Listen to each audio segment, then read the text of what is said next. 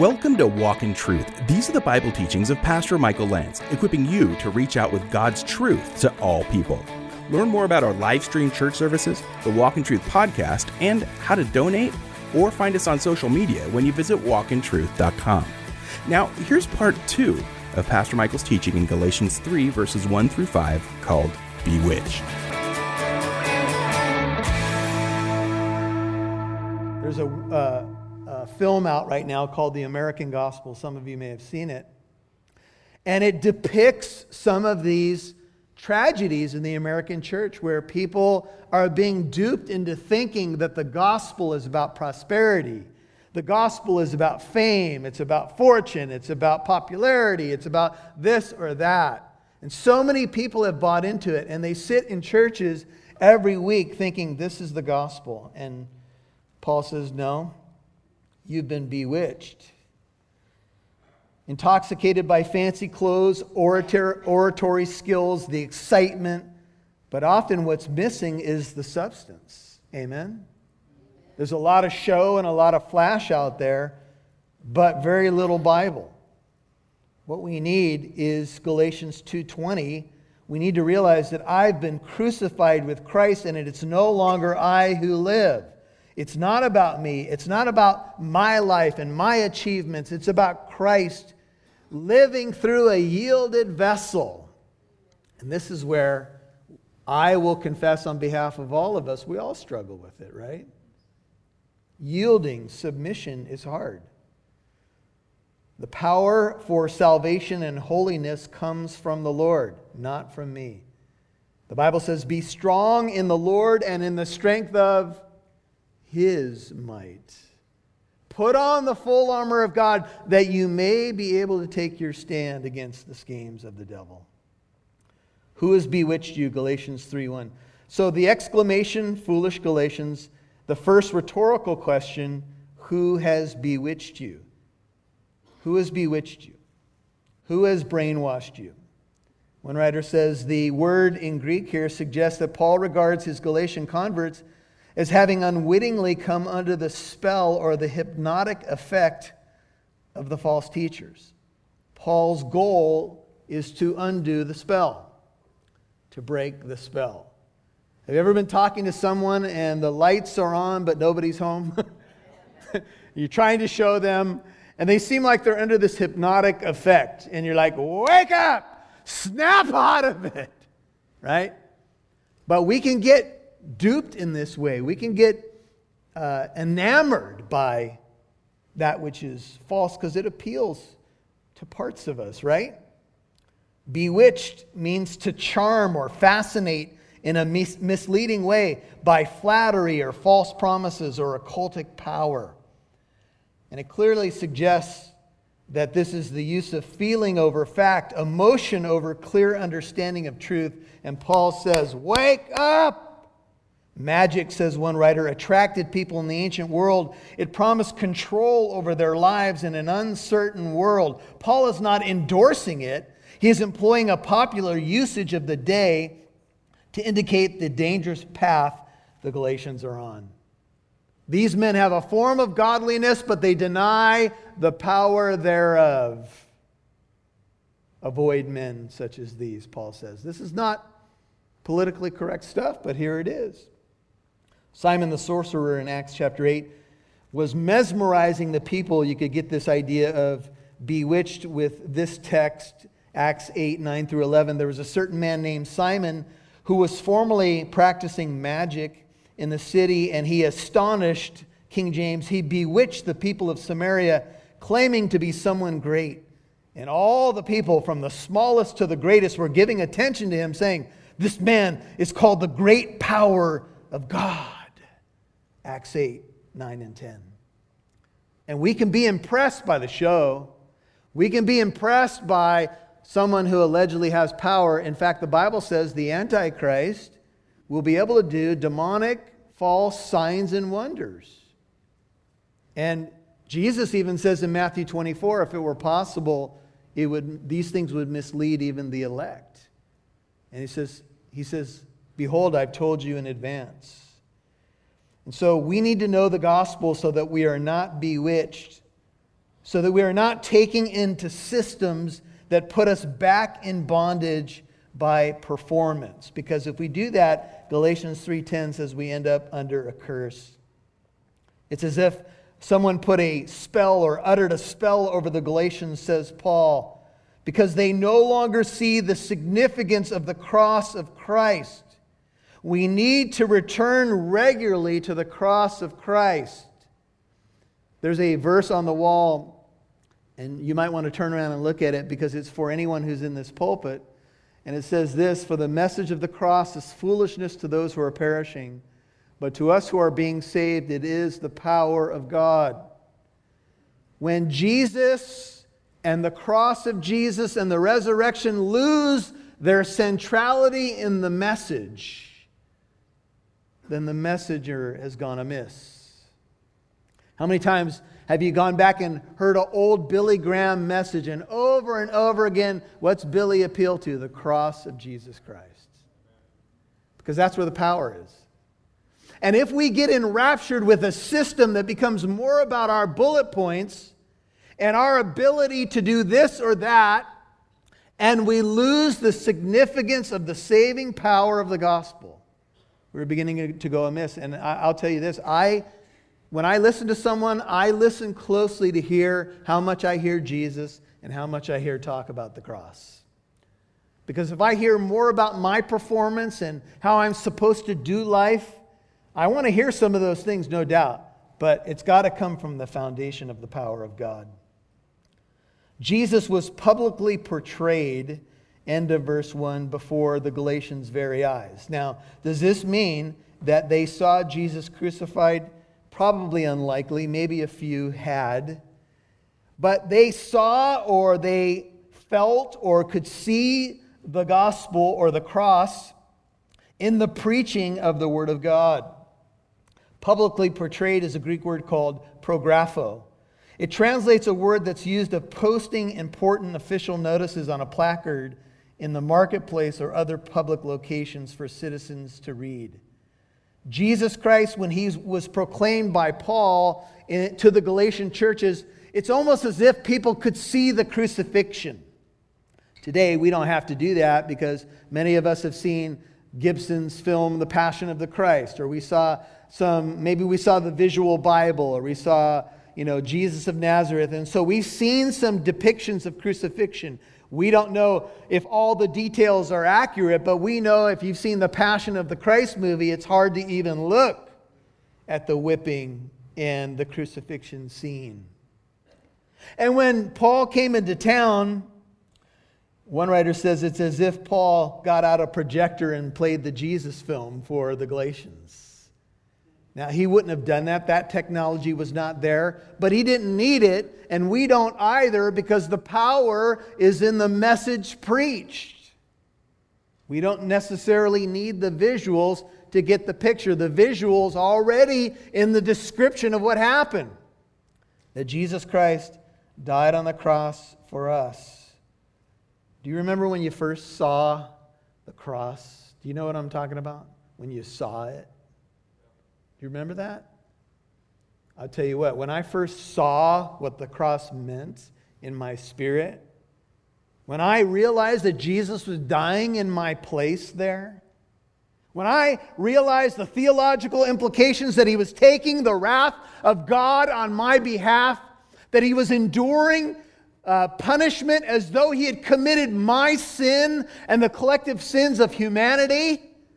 I mean, just Think about the sins in this room. Hard to take. But then walk that out. That's what Jesus is enduring on the cross. My God, my God, why have you forsaken me? And I would imagine that Paul was a passionate proclaimer of that message. And the Galatians, when they gathered and they heard it, and they heard a man articulate the cross, they could see God's saving power on display. Jesus Christ was publicly portrayed before you as dying on the cross. But look at 221. I do not nullify the grace of God, for if righteousness comes through the law, then what happens? Christ died what? Needlessly.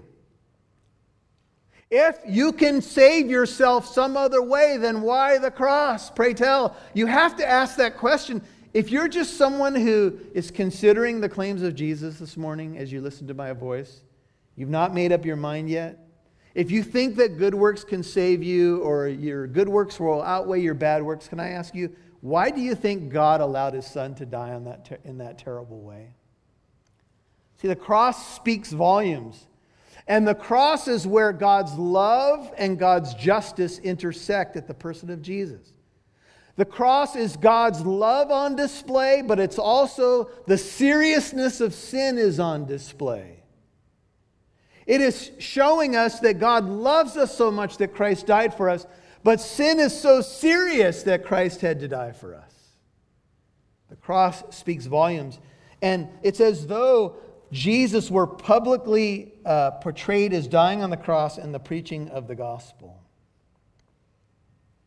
If only the Galatians would have fixed their eyes on the placard and understood it, it would have enabled them to escape the fascination of the false teachers.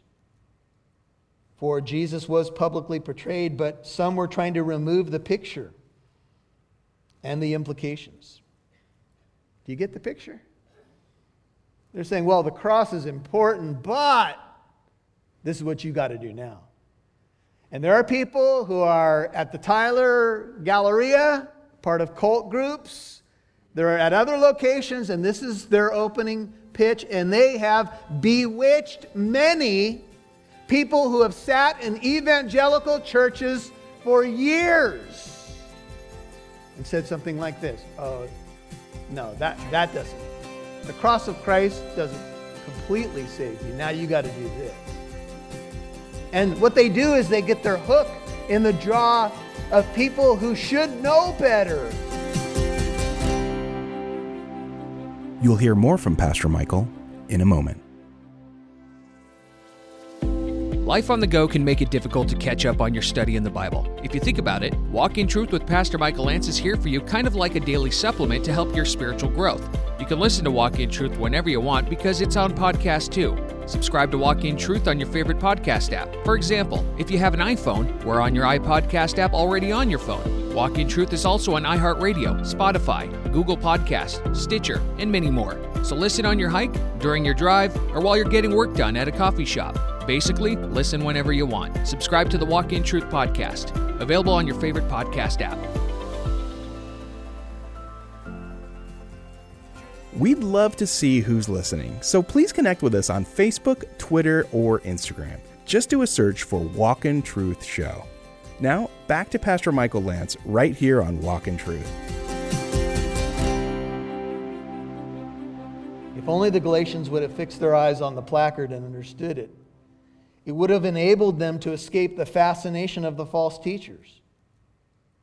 For Jesus was publicly portrayed, but some were trying to remove the picture and the implications. Do you get the picture? They're saying, well, the cross is important, but this is what you got to do now. And there are people who are at the Tyler Galleria, part of cult groups, they're at other locations, and this is their opening pitch, and they have bewitched many people who have sat in evangelical churches for years and said something like this Oh, no, that, that doesn't. The cross of Christ doesn't completely save you. Now you got to do this. And what they do is they get their hook in the jaw of people who should know better. But for some reason, whatever's going on in that person's life, they get convinced that, well, maybe they're not saved. Maybe the cross is not enough. Maybe it's not by grace. The mother of a nine year old boy, boy named Mark received a phone call in the middle of the afternoon. It was the teacher from her son's school, Mrs. Smith. Something unusual happened today in your son's third grade class. Your son did something that surprised me so much that I thought you should know about it immediately when you get a phone call like that as a mom or dad. Like, oh, what did he do? Never seen anything like this in all my years of teaching. This morning I was teaching a lesson on creative writing, and as I always do, I tell the story of the ant and the grasshopper. The ant works hard all summer, stores up plenty of food, but the grasshopper plays all summer, does no work. The winter comes, the grasshopper begins to starve because he has no food. So he begs, Please, Mr. Ant, you have much food. Please let me eat too. Then I said, Boys and girls, your job is to write the end of the story. Your son Mark raised his hand and said, Teacher, may I draw a picture? Well, yes, Mark, if you like, you may draw a picture, but you first have to write the ending of the story. She said, In all the years past, most of the students said the ant shared his food through the winter, and both the ant and the grasshopper lived. A few children wrote, No, Mr. Grasshopper, you should have worked in the summer. Now you, uh, and you would have enough food. I have just enough for myself, so the ant lives and the grasshopper dies. But your son ended the story in a way different way from every other child ever. He wrote, So the ant gave all his food to the grasshopper. The grasshopper lived through the winter, but the ant died. And the picture that your son drew, three crosses at the bottom of the page. See, the son understood the gospel. The gospel is someone who gives it all to us, though we don't deserve it. He gives his life as a public display of God's incredible love for us. I cannot save myself. And so many of us walk around trying with our best efforts. On August 16, 1987, Northwest Airlines Flight 225 crashed just after taking off from the Detroit airport, killing 155 people. One survived, a four year old from Tempe, Arizona named Cecilia. News accounts say when rescuers found Cecilia, they did not believe she had been on the plane. Investigators first assumed Cecilia had been a passenger in one of the cars on the highway onto which the airliner crashed. But when the passenger register for the flight was checked, there was little Cecilia's name. Cecilia survived because even as the plane was falling, Cecilia's mother, Paula Cichan, unbuckled her own seatbelt, got down on her knees in front of her daughter, wrapped her arms and body around Cecilia, and then would not let her go. Nothing could separate that child from her parents' love. Neither tragedy nor disaster, neither the fall nor the flames that followed, neither height nor depth, neither life nor death. This writer says, Such is the love of our Savior for us he left heaven, lowered himself to us, covered us with the sacrifice of his own body to save us. The horror of sin and death cannot destroy us because he sacrificed himself for us and wouldn't let us go. And so Paul says, second rhetorical question this is the only thing I want to find out from you, verse 2. Did you receive the Spirit by the works of the law? You can write 216 and 310 there or by the hearing of faith? Answer me one question. This sounds like Pastor John. He's famous for this. We, we have meetings and he'll say, I just have one question. But then he doesn't always have just one question. He's like a preacher who says, just five more minutes. And I know how you guys take that most of the time. When you received Jesus Christ into your life, when you received the Holy Spirit, you were born again at the moment of salvation. Did it come through the works of the law or by the hearing of faith? Answer the question for yourself. You don't have to say it out loud, but you know what happened, right? You heard the gospel. Some of you walked into a church as a walking disaster. I was one of those. I walked into a church an utter disaster. I was living far, far away from the precepts of Almighty God, doing everything I wanted to do for me, myself, and I. And I walked into a church, heard the gospel, and when I got saved and the Holy Spirit came into my life, it was simply this Oh God, thank you for Jesus Christ. If you can save somebody like me, please and I walked down an aisle, not that you have to walk down an aisle to get saved, and I was born again to a living hope. On the spot. I didn't do 30 push ups in the aisle. I wasn't given a list and said, do these 15 things and then come back and see us. No, no, no, no.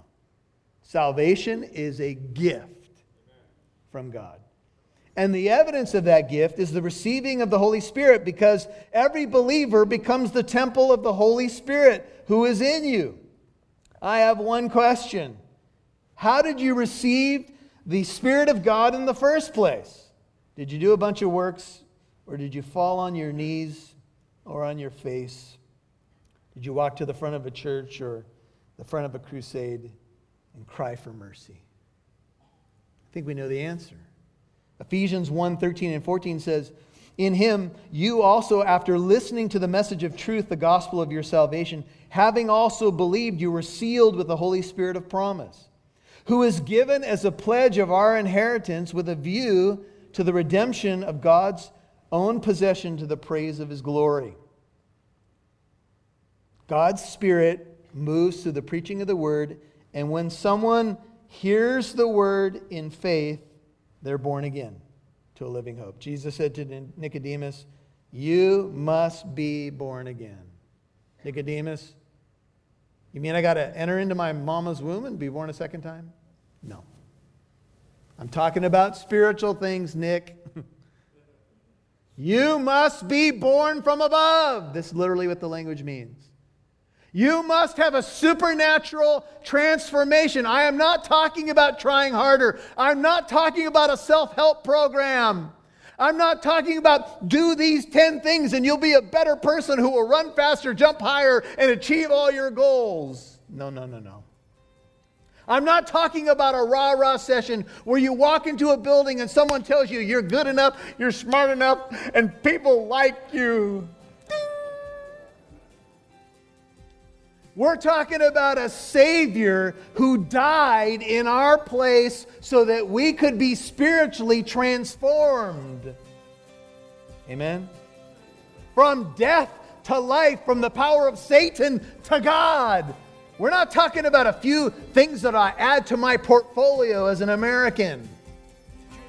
We're talking about a spiritual transformation from heaven to earth, from God to man. This is what salvation is. You've been listening to Bewitched, Part 2 on Walk in Truth. Pastor Michael's teaching in Galatians 3, verses 1 through 5.